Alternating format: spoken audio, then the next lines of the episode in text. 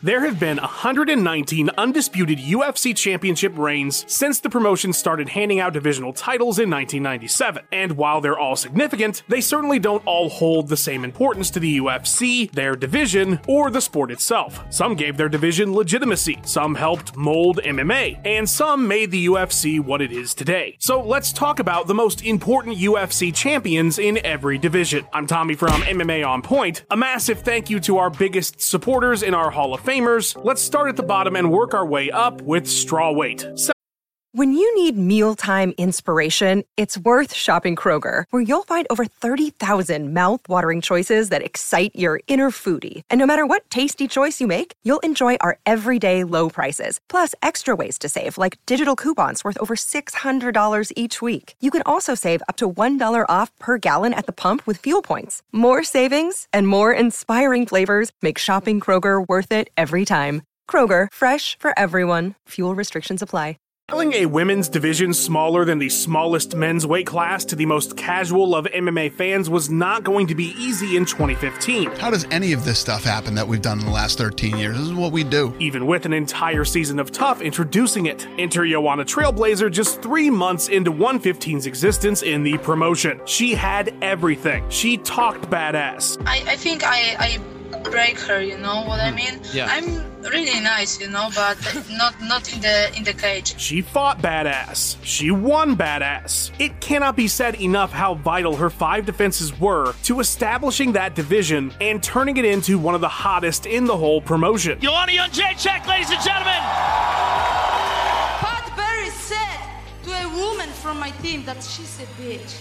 Boogie woman is coming tomorrow, and she doesn't know what's coming. Boogie woman is coming for Europe. Rose Namajunas' huge star turn was precisely because she beat Joanna. You keep talking to her. What are you saying to her? I'm just saying the Lord's Prayer. Well, good luck to you, Rose. We'll see you tomorrow night. Thank you very much. And so, while she and Zhang Weili... Shut up. who had the greatest fight in the women's division's history with Joanna, are important and influential, it is Jędrzejczyk all the way here. Women's flyweight. It's Valentina. Yeah, I mean, of course it's her, right? But just like Joanna, her reign was so vital to establishing this division, especially after the disaster that was its start with poor Nico Montano. She has one thing repeatedly she said in the lead-up to this, that she doubts whether you'll show up on Saturday. Where do you feel like that's coming from? And she lives in La La Land? I don't know, she's... or wake-up brain. You know, I'm very frustrated and of course I'm very upset. She was trying to avoid this fight for the several times. I think it was her plan from very beginning and in very last moment to try to find the reason to avoid this fight. And she did. The bullet laid the groundwork for a much-needed division that bridged the gap between strawweight and bantamweight. And because of her, it will now thrive, even if she never gains the title back from Alexa Grasso, who herself could end up being hugely influential as well. Regardless, well done, Val. Men's flyweight. Another pretty easy choice here, Demetrius Johnson, the winningest champion in UFC history. But he's not the only one deserving of mention here. Now, it is true that if that man didn't hold on to the title as long as he did, we might not even have a flyweight division anymore. It's on the gold. It's very heavy. It's the gold comes from the mountains of the Himalayas. Dana White farmed it himself with his bare hands, and he crafted this nice gold belt for me. It felt like there were constant threats that the whole thing was going to get axed. It is murky. It is murky right now. And we'll just see how this thing plays out. But his greatness allowed flyweight to blossom as a division when it was not going to be an easy sell with guys 125 pounds. After his work was done, though, Triple C then carried the torch and by becoming double champ helped raise the profile of the division even more. When he left, it looked like 125 might be doomed again, but luckily Figgy and Moreno's rivalry came around and ensured that flyweight will be healthy for years to come. But even with all those champions' amazing contributions, of course it's Mighty Mouse. Women bantamweight. She's not just the most important champion in the division's history. Ronda Rousey is one of the most important champions in the history of the sport. Ronda Rousey is a fucking megastar. Yeah. The girl is a rock star. Despite her bad reputation with a lot of fans now, you see what I did there, her walkout music? Nerd. It cannot be stated enough just how vital she was to women's MMA, accelerating it forward by decades in just 1,000 days. Of course, Nunes and her GOAT status cannot be ignored. Her continued greatness cemented the division's importance. And Holly Holm and Miesha Tate also deserve mentions here, as they were the transition between the division's two best, and did so with two of the greatest moments that 135 has ever had. But no question, Ronda is number one here. In fact, you could argue that no one champion on this list made a larger single impact on the sport itself than she did. Men's bantamweight. There's a little snake in the grass right there. Summer. Hey, little boy. While the contributions of lovable underdog-turned-hateable snake TJ Dillashaw, and to a lesser extent Henry Cejudo, who took a double-champ detour at 135, can't be ignored here, you have to remember that at the time of the division's introduction in 2010 after the WEC merger, the smallest weight class that had prior existed was 20 pounds heavier. And so, as with all these other smaller divisions we've discussed, they needed a strong, established champion, and luckily 135 had that in Dominic Cruz, who came into the promotion with the title carried over from the WEC. Are you really injured? With one leg or two, it wouldn't really make a difference to handle you, Ariel. Despite having multiple career-ending injuries that only allowed him 2 title defenses during his over 1,100-day reign. What was the initial injury? ACL, MCL. Guy went for a grappling transition, sagged on my hip weird, and just blew my knee out. A crappy takedown. How did you blow out the second one? I made a cut, like a turn, and it just popped. And I get through my second ACL reconstruction on the same knee, and that was when I hit like a real bad rock bottom on that one. Then I blow my quad out. I tore the quad muscle off the bone. So it like separated from the bone. Dom and his incredible talent loomed large over the division all the way up to his return to gold in 2016. And while it's not clear where Aljo's legacy will lie in time, what is certain is that right now men's bantamweight belongs to Dominic Cruz, and the legitimacy he brought to 135 cannot be understated. Women's featherweight. You're probably thinking I'm going to say Amanda Nunes, and while yes, she has clearly earned her spot as the greatest of all time, the most important champion to that division has to be Chris Cyborg. Its very existence, which is now in jeopardy following Nunes' retirement, came about solely for Chris. She is the reason the division has held any weight in the sport anyway outside of the UFC, because the best fighter in the world was competing there, and that was Cyborg. Given the clusterfuck that was GDR being stripped after being crowned the first featherweight champ, Chris finally competing for and earning that gold instantly made this division worth having, making the eventual matchup with Nunes a massive moment in the sport. There's only one thing to say.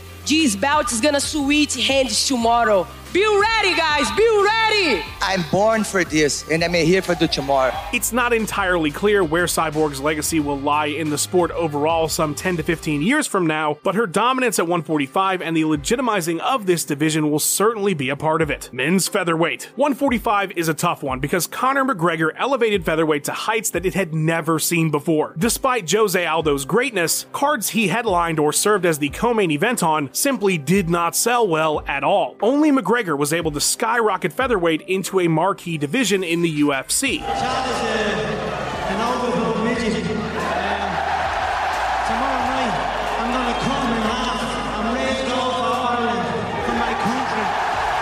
And then there's someone like Volk, who could very well end up being the greatest the division has ever seen. Is it crazy to think that any second he could just kill us? 100, yes. I've been thinking about it the whole time.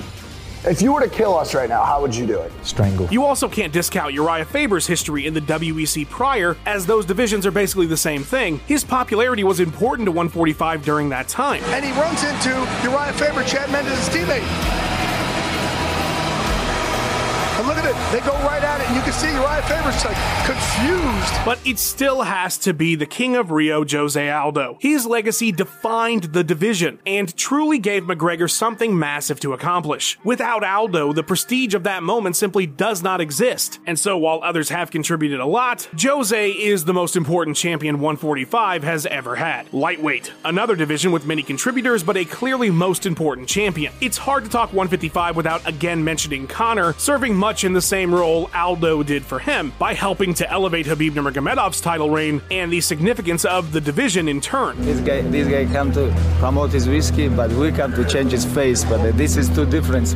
And while Khabib's legacy is of note, so is Charles Oliveira, who has made a significant impact recently and could potentially do more. Islam's legacy is yet to be seen, and of course there were many other champions, but there is no question the most vital was BJ Penn. You have to remember that following Jens Pulver's stripping, the belt would remain vacant for over 4 years, ironically because Penn and Kyle Uno fought to a draw before the title was put on the shelf, but it was basically a dead division, and then when they tried to revive it, it immediately hit disaster in champ Sean Shirk and Hermes Franca, both failing drug tests post-title fight on his first defense. But then Penn swept in and legitimized 155, became arguably its greatest ever champion, and set the course going forward that lightweight would be a premier division, which it remains. There probably isn't any of the names we've spoken about prior in the smaller divisions without BJ Penn's popularity. Welterweight. What I love about this division is how everyone builds on each other. The future at 170 is looking bright with Leon Edwards at the helm, of course his reign being boosted massively by dethroning arguably the second best welterweight of all time in Kamaru Usman, who himself has kept 170 a premier division, and he of course took the title from Tyron Woodley, whose legacy will sadly remain vastly underappreciated despite his position as the first stable champion after George St. Pierre and one of the best. And while GSP deserves the title of most important welterweight champion of all time, and that is what we are giving him, it has to be said that like everyone else I just named, he was greatly elevated by beating his legendary predecessor Matt Hughes. If you look at 170 before Hughes, the division's history lie in the dark ages with no guarantee that it would become what it did. Matt made 170 a big deal, and because he was one of the greatest champions the sport had ever seen, he's the most dominating champion the UFC has.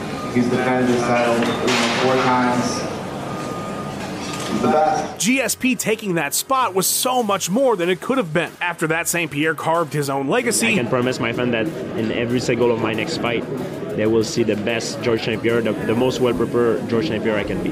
And made the title one of the most prestigious in the sport while elevating not just the division, but what it meant to be a professional fighter and star attraction. We'd never seen anything like GSP in MMA. He is still very much the blueprint in terms of outside-the-cage presence and credibility, and he is without a doubt the most important welterweight ever. Middleweight. Another division with an obvious top guy, but vital contributors. Rich Franklin and Israel Adesanya are important to 185 pounds, for very similar reasons despite at first glance it not appearing so. Now, I don't mean in terms of success. Rich ran into a brick wall in Anderson Silva after 2 defenses, while Adesanya's status may eventually surpass the Spider. But what they have in common is helping greatly establish the division to different audiences in different eras. Franklin during the tough boom, and Izzy in the modern era. Rich seemed like the professional athletes we see outside of cage fighting. He carried himself in a way that immediately lent legitimacy to the sport during an era when the perception from the outside public wasn't exactly positive. Mr. Franklin, I'm looking at your resume, boy. You are in a brutal business. You knocked some guy out for 20 minutes. People thought he might have been dead. Why is it worth it to you to do it? Is it money?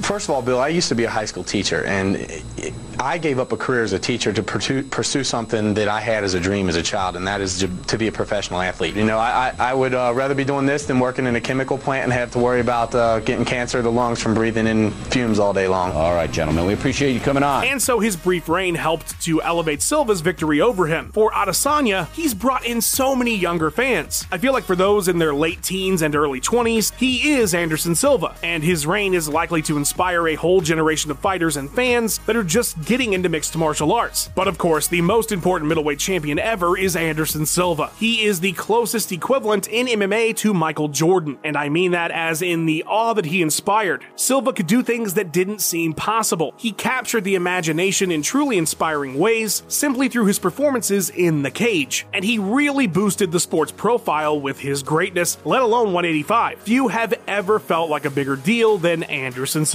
Light heavyweight. Now, you'd probably think, oh, it has to be John Jones, but when you think about it, yes, JBJ is probably the best fighter of all time. Without question, he is the greatest this division has ever had, and in a lot of ways, he did elevate the sport and the division, much as I described Anderson Silva. But there is, of course, a lot of baggage there, and you're also talking about one of the most established and popular divisions the UFC has ever had, and that was long prior to him even getting into the sport. So while, yes, he is important to its legacy, so is Daniel Cormier for reestablishing it after the mess that Jones left. left and then earning that second title. So is Randy Couture for being this inspiring and ideal figure that MMA really needed in the early 2000s.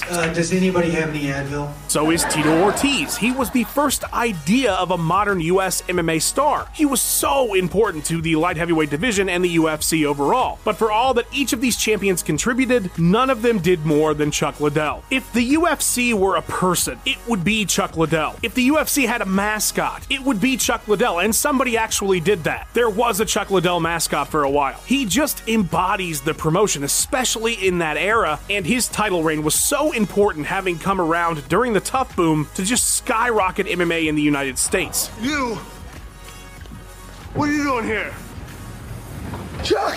Chuck Liddell and his popularity were vital components to the UFC becoming the powerhouse brand that it is today, and so while 205 has had many great and important champions, none of them can match the Iceman. Heavyweight. Maybe it's because it's the longest standing division in the UFC, or maybe it's because for the first 19 years of its existence, the longest reigning champion only held 2 defenses, but it's really hard to pin down the most important heavyweight title holder. If you go back to the beginning, Maurice Smith's cross-training and beating Mark Coleman was a big deal. Of course, Randy Couture, for the same reasons I talked about with his importance at 205, and even more so when you consider his latter title reign. Frank Mir looked to be the future of the sport. So did Andrei Arlovski for a brief moment.